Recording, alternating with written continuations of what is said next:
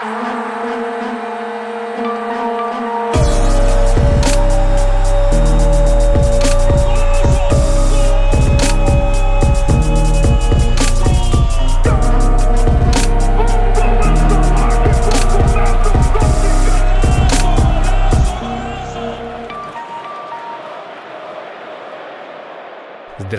a vítám vás u nového dílu Outsidera. Ani ti největší fotbaloví příznivci a odborníci asi donedávna neznali jméno Joshua Cavallo. Hráč australského klubu Adelaide United na sebe před pár dny upozornil takovým způsobem, že se ve světě profesionálního fotbalu stal skutečně jedinečným. 21-letý levý obránce totiž prostřednictvím videa, které okamžitě proniklo na světlo světa skrze sdílení na sociálních sítích, oznámil, že je homosexuál. Hi everyone, it's Josh Cavalli here. I'm at my home here in Adelaide. There's something personal that I need to share with everyone. I'm a footballer and I'm gay. Ahoj všem, tady Josh Cavallo. Je tady něco, co bych všem rád sdělil. Jsem fotbalista a jsem gay říká mírně řečeno nervózní Kavalo ve videu, které pod názvem Joshova Pravda zveřejnil jeho fotbalový klub na svých stránkách. Jeho coming out se stal historicky prvním, který udělal aktivně hrající profesionální fotbalista. Tím dosud nejznámějším byl Thomas Hitzelsperker, jenže německý hráč a dokonce i několikanásobný reprezentant se k homosexualitě přihlásil až čtyři měsíce po ukončení své fotbalové kariéry. Veřejné odhalení své sexuální orientace během aktivní kariéry je věcí ve světě fotbalu skutečně vzácnou. Existují sice výjimky, ty ale nebyly na rozdíl od Kavala na úrovni nejvyšší soutěže. Mediálně nejznámějším byl coming out švédského fotbalisty Antona Hyséna, syna někdejšího švédského reprezentanta a obránce Liverpoolu či Fiorentiny Glena Hyséna. Poznámka o rodinné příslušnosti zde ale nemá funkci nějakého bulvárního zpestření, souvisí totiž právě s Antonovým coming outem. Tomu předcházelo poměrně překvapivé vystoupení právě jeho otce na Stockholmské Gay Pride v roce 2007, kde tehdy s empatií promluvil o 16-letém hráči, který se nechce přihlásit ke své orientaci kvůli obavám z reakcí spoluhráčů. O čtyři roky později bylo zcela jasné, o koho se jedná, protože v tu dobu 20-letý Anton se ve švédském časopisu Offside veřejně ke své sexuální orientaci přihlásil. V té době už byl ale dva roky mimo nejvyšší fotbalovou soutěž a hrál za tým až ze čtvrté nejvyšší soutěže. Ale přece jen za toho úplně prvního by bylo možné považovat amerického fotbalistu Robbieho Rogerse, který sice napřed ukončil svoji kariéru v roce 2013, ale jak se nakonec ukázalo, k tomuto zásadnímu kroku sáhl pouze proto, že u něho zvítězila touha již dále neskrývat svoji orientaci a zároveň se obával homofobie ve fotbalovém prostředí. Po nečekaně pozitivních reakcích se někdejší hráč anglického Leedsu na trávníky vrátil a aby dobrému příběhu nebyl konec, tak s Los Angeles Galaxy dokonce i ovládl zámořskou ligu Major League Soccer. Here's Robbie Keane now. Oh, it's lovely. Robbie Rogers! Oh, yes! It's a special night for him. It's a special night for LA.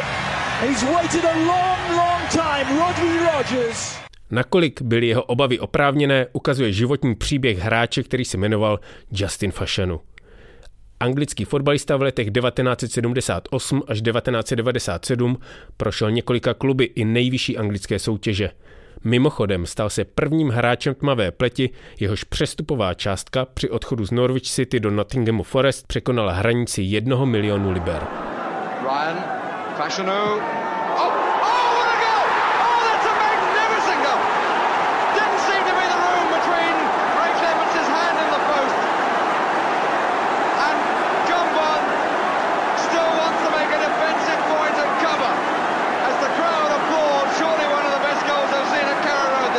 Když začal hrát jako hrající trenér mimo nejvyšší soutěž, tak v říjnu roku 1990 v rozhovoru pro bulvární deník The Sun přišel se svým coming outem. Článek poplatný danému typu média nesl titul Hvězda za milion liber, jsem gay a pojednával v něm i o tom, jak má milenecký poměr s jedním nejmenovaným poslancem z konzervativní strany. O týden později reagoval jeho bratr John, rovněž fotbalista, s tím, že je jeho bratr vyvrženec.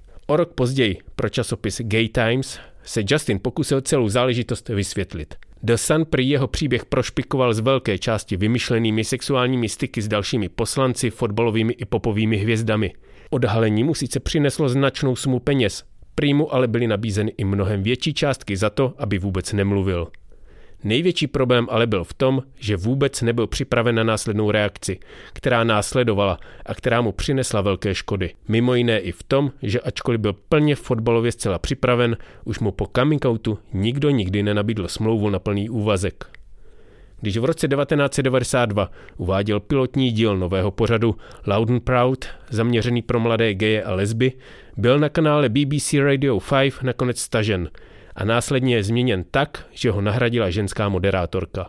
Fashionu se o čtyři roky později stal dokonce objektem pro jeden z vůbec prvních internetových memů, který udělala skupina mladých lidí v rámci online kampaně, aby vyhrál kategorii sportovní osobnost roku na BBC. Společnost mu ale nedovolila postoupit do finále, když všechny hlasy pro něho z hlasování vyřadila. Nakonec byl v roce 1998 obviněn 17-letým chlapcem ze sexuálního napadení za co mu ve Spojených státech Marylandu hrozilo až 20 let vězení. Před policií utekl do Londýna, kde o měsíc později spáchal sebevraždu. V dopise na rozloučenou uvedl, že se bál toho, že soudní proces nebude probíhat nezávisle kvůli jeho homosexualitě. Jeho bratr John později prohlásil, že se omlouvá za svá vyjádření na téma bratrovy homosexuality. Přesto poté řekl, že Justin nebyl gay, ale člověk toužící pouze po pozornosti. Minulý rok byl ale Fashionu uveden do fotbalové síně slávy. Dodnes platí v různých inkluzivních a protihomofobních kampaních ve fotbale jako odvážný vzor. What happened to Justin Fashanu, though, hardly encourages others in sport, or football in particular, to come out. I think the greatest tragedy of Justin Fashanu is that he is remembered for two things and not for his talent. I think he's remembered for his gayness and the fact that he took his own life. That's part of the tragedy. He was the first openly gay footballer, the first and only, the first and only prominent black person in public life to come out as gay. Know, those were real milestones. Jednou z otázek u sportovních coming outů, kterou si pokládají znalci lidských duší v komentářích pod články, třeba i Kavalovi zpovědi, je, proč sportovec má zapotřebí sdílet svoji zcela soukromou záležitost, jakou sexuální orientace je. Veřejně skrze média ven. Neměla by to být věc každého zvlášť? Mimo svět reflektorů, kam patří s tím, kolik umí dát branek, jak rychle uběhne vytyčenou vzdálenost nebo kolik soupeřů zvládne porazit? Samozřejmě většina komentářů nepostrádá výtku s tím, proč se museli stát příjemcem takové výpovědi. Nejlépe se k tomu vyjádřil jsem Cavello, protože to pro něho bylo důležité slovy. Je to vyčerpávající. Nepřeji nikomu, aby to zažil. Jako kluk jsem měl pocit, že se musím pořád schovávat. Cítil jsem se poníženě, že nikdy nebudu moc dělat to, co miluji a zároveň být gay. Chci hrát fotbal a chci, aby mě všichni brali jako rovnoceného. Přiznal Kavalo, který se se svojí orientací bojoval 6 let.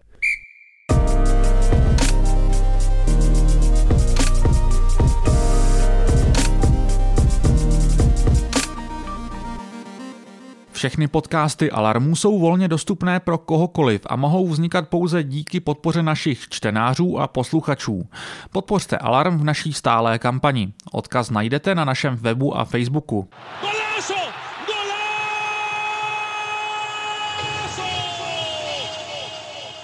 Po prolomení svého osobního tabu se bál reakce od okolí, především svých blízkých, spoluhráčů a trenérů. Všichni ho ale podpořili.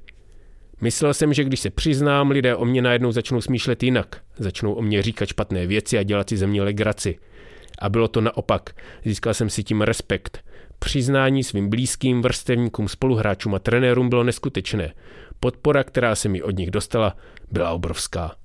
Kromě australského celku ho na Twitteru podpořili i světové velkokluby jako Barcelona, Juventus, Turín nebo Liverpool – ten ke Kavalově příspěvku přidal větu z názvu své ikonické hymny You Never Walk Alone.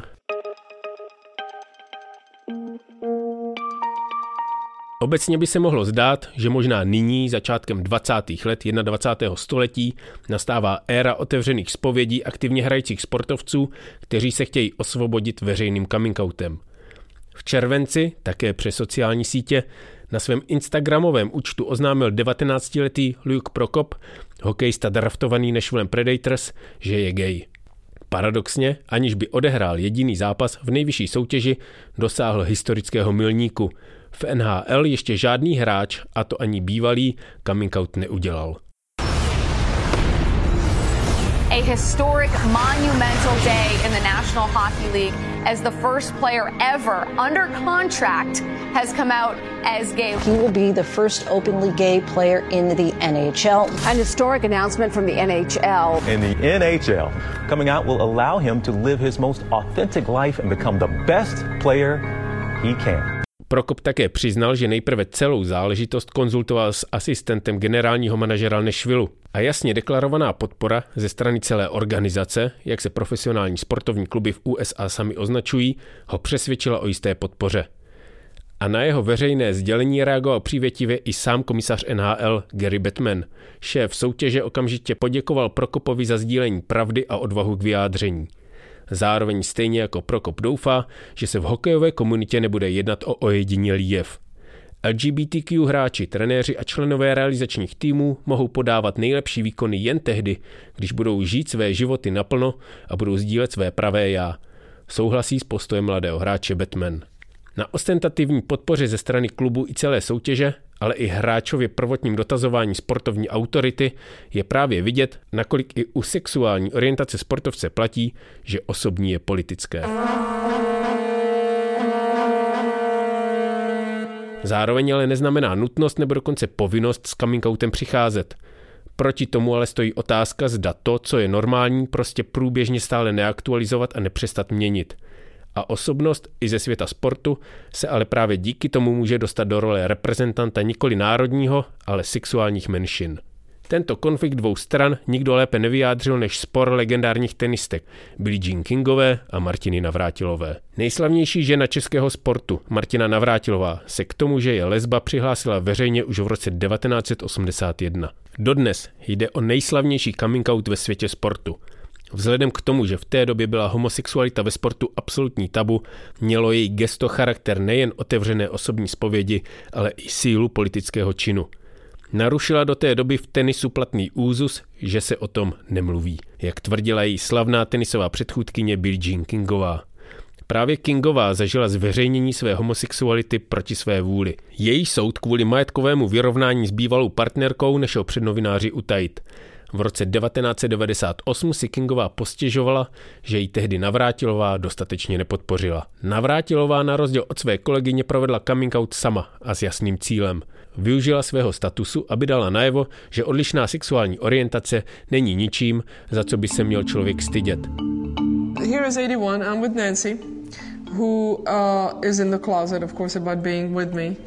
And I was all ready to come out when I was in Rita May the year before, but I was told not to do that because the uh, scandal, the Billie Jean King was out at the time, and the tennis association, WTA, the Women's Tennis Association, was afraid that if another scandal comes up, if I come out, uh, that they would lose sponsorship with Avon at the time. So they wanted me to keep quiet. I said, okay. I went to play a tournament in at Monte Carlo. And two days later, this one reporter calls me and says, oh, are you ready to talk about your, your sexuality now? And I said, no, I can't because of the sponsorship issue. And I said, You're not going to write about this, are you? He says, Well, not if you don't want me to. I said, Of course I don't want you to. The next day, there's a story in the Daily News where Tina talks about her bisexuality but can't really come out because it would hurt the sponsors. Even tell the reason why I didn't want to talk about it, but writes about it anyway. And uh, so then Nancy went into protective mode for her, so we had to do this whole article that we were just friends and not lovers. And so I'm in the closet for her, and it's like, oh yeah, yeah, you know, I just wanted to be left alone. I mean, here I leave Czechoslovakia so I can be free And I can't come out because of sponsors, I can't come out because my girlfriend is in the closet. It was a mess. I když od té doby uběhlo už téměř 40 let, Navrátilová přiznává, že problém skrývání odlišné sexuální orientace ve sportu pořád trvá. Osobně zná prý několik světových tenisových hvězd, které svoji homosexualitu nejen skrývají, ale dokonce si na veřejnosti hrají na heterosexuály. Osobně jí to prý překvapuje i z toho důvodu, že tenis je individuální sport. Navrátilová tím naráží na problém kolektivních sportů, které jsou skutečným semeništěm homofobie a přiznání k homosexualitě by zde znamenalo vyloučení z kolektivu. Na tom se podepisuje i striktní genderové rozdělení sportovců, což v důsledku znamená, že homosexuál sdílí kabinu s lidmi stejného pohlaví. Každý fotbalista nebo hokejista v Česku potvrdí, že jestli něco charakterizuje sportovní kabinu, je to homofobní atmosféra. I to je důvod, proč se k odlišné sexuální orientaci musí sportovci přiznávat veřejným coming outem, při kterém vystupují proti normalizovanému prostředí posedlému maskulinní heterosexualitou. Na stranu Navrátilové mluví i to, kolik sportovců coming out zvažuje.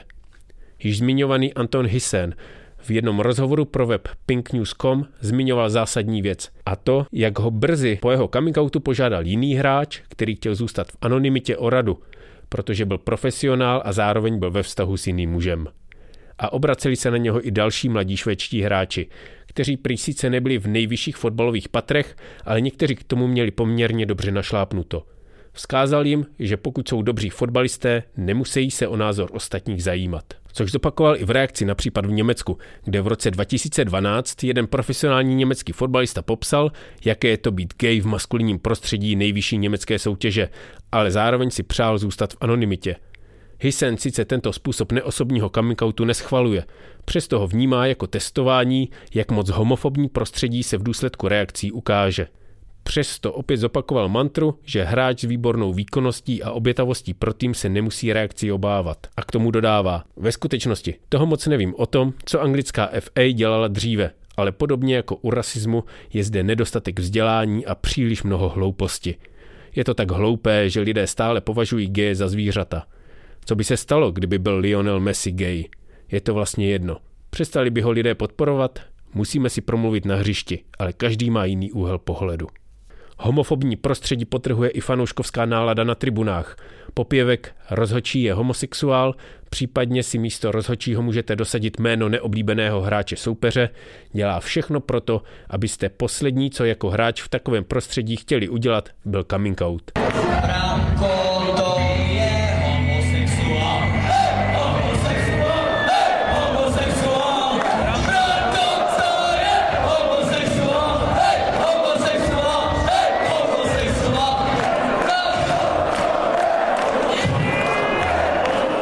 Ostatně homofobie se v českém prostředí nijak netrestá, zcela plynule funguje na bázi něčeho zcela normálního. Není náhodou, že v Česku se prvním vyautovaným sportovcem stala před čtyřmi roky Šárka Pančochová. Česká snowboardistka, která si v tomto létě vzala za ženu svoji dlouholetou partnerku Kaylin Larry. Homofobové v českém prostředí se mohli uklidnit, když se dozvěděli, že sňatek nemá v Česku právní platnost, ale pouze ve Spojených státech, odkud Larry pochází. Pančuchová navíc naplňuje slova Navrátilové o tom, že v individuálním sportu je to jednodušší a vzhledem k českým podmínkám potřebným pro svůj sport se zde vyskytuje minimálně.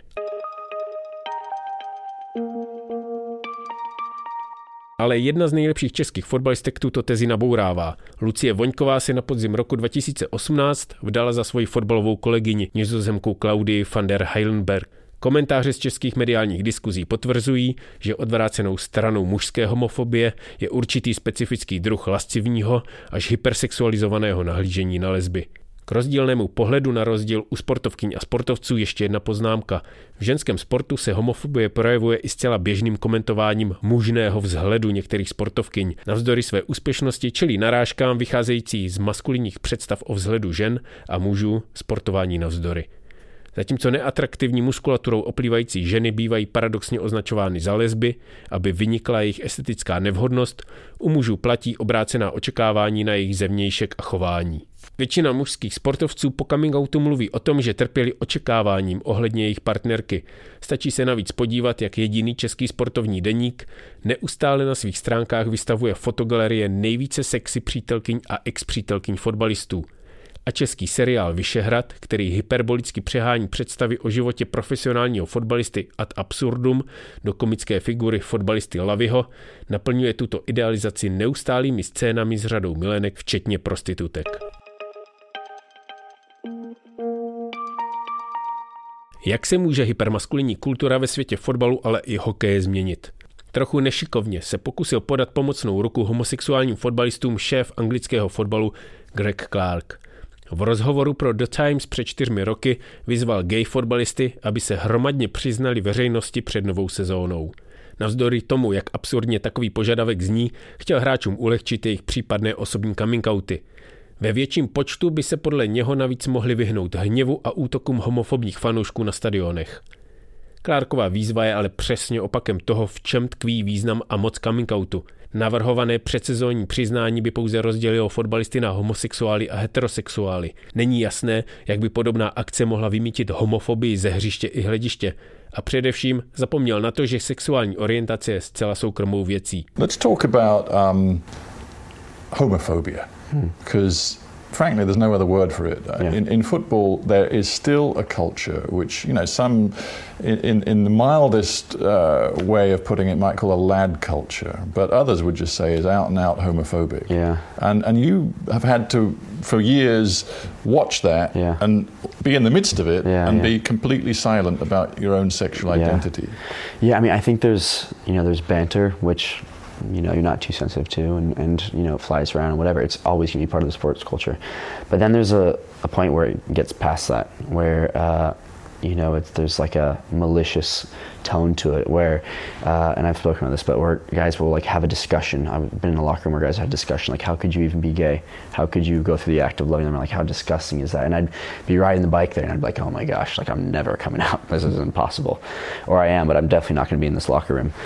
So there's definitely uh, you What know about that- coaches as well? 'Cause yeah, same. just- oh, same. I've I've heard coaches say things like, "Don't pass the ball like a faggot."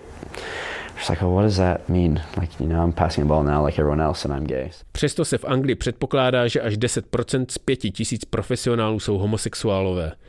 Britský skokan do vody Tom Daly, který na sebe upozornil nejen tím, že na olympiádě v Tokiu trávil volný čas pletením svetrů na tribuně, ale především tím, že se v roce 2010 na svém YouTube kanále přiznal ke vztahu s mužem, přestože se mu nadále líbí ženy, veřejně vyzvá anglické fotbalisty ke coming outu. Mimochodem Daly, který v současnosti se svým partnerem vychovává syna, zpočátku odmítal, že by byl gay. Jistou dobu se označoval jako queer, jen přiznával, že oproti sexuálním vztahům s ženami měl ten jeho s jeho současným manželem mnohem intenzivnější podobu. Nakonec se ale označil právě za geje. Právě na britských ostrovech se na rozdíl od nás homofobie neustále řeší. Mimochodem například klub West Bromwich Albion má jednu LGBTQ ultras skupinu, která si říká Proud Baggies. Jednou z obecně nejvýraznějších iniciativ na ostrovech je Football vs. Homofobie. K jejímž kampaním se jak na sociálních sítích, tak i na hřištích hlásí různé kluby. Jedním z viditelných, přitom paradoxně poměrně titěrných gest jsou duhové tkaničky na kopačkách. A nebo duhová kapitánská páska, kterou měl během letošního eura německý brankář Manuel Neuer. V reakci na protihomosexuální zákony v Maďarsku, ale i homofobní projevy tamního fotbalového publika se před zápasem Německa s maďarským soupeřem měla zbarvit do duhových barev i Mnichovská Allianz Arena. UEFA ale toto gesto zakázala, stejně jako brojila proti vyvěšování duhových vlajek na oficiálních místech vedle vlajek Evropské fotbalové asociace. A Neuerovu pásku na ruce dokonce až do zastavení procesu nějakou dobu vyšetřovala a hrozila mu za nemístnou politizaci fotbalu trestem. Zdá se, že svět fotbalu zůstává vůči mužským coming outům značně rezistentní. A tak zatímco kapitánka amerických fotbalistech Megan Rapinoe se vyjadřuje k politicky ožehavým tématům, včetně LGBTQ tématiky, v mužském fotbale je až na výjimky stále podezřelé ticho. A je nemístné delegovat všechnu iniciativu na samotné sportovce, dokud nebude existovat celospolečenská snaha vytvořit prostředí, v němž není homosexualita nadávkou, ale prostě skutečně běžnou součástí života některých mezi námi.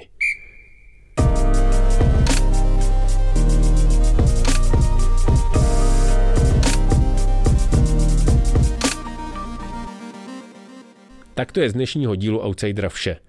Pokud se vám líbí podcast Outsider nebo máte rádi Alarm, podpořte naši práci v aktuální crowdfundingové kampani na Darujme.cz. Alarm není jen médium, ale také komunita, která v české veřejné debatě hájí hodnoty demokracie, rovnosti a spravedlnosti a ukazuje, že jiné Česko je možné. Podpořte naši redakci finančním příspěvkem Volte Alarm. A například několik stovek měsíčně nám pomůže zaplatit studio Mr. Wombat, které nám poskytuje skvělé zázemí k nahrávání podcastů Alarmu. Díky, že nás podporujete. takže sportu zdar a alarmu zvláště.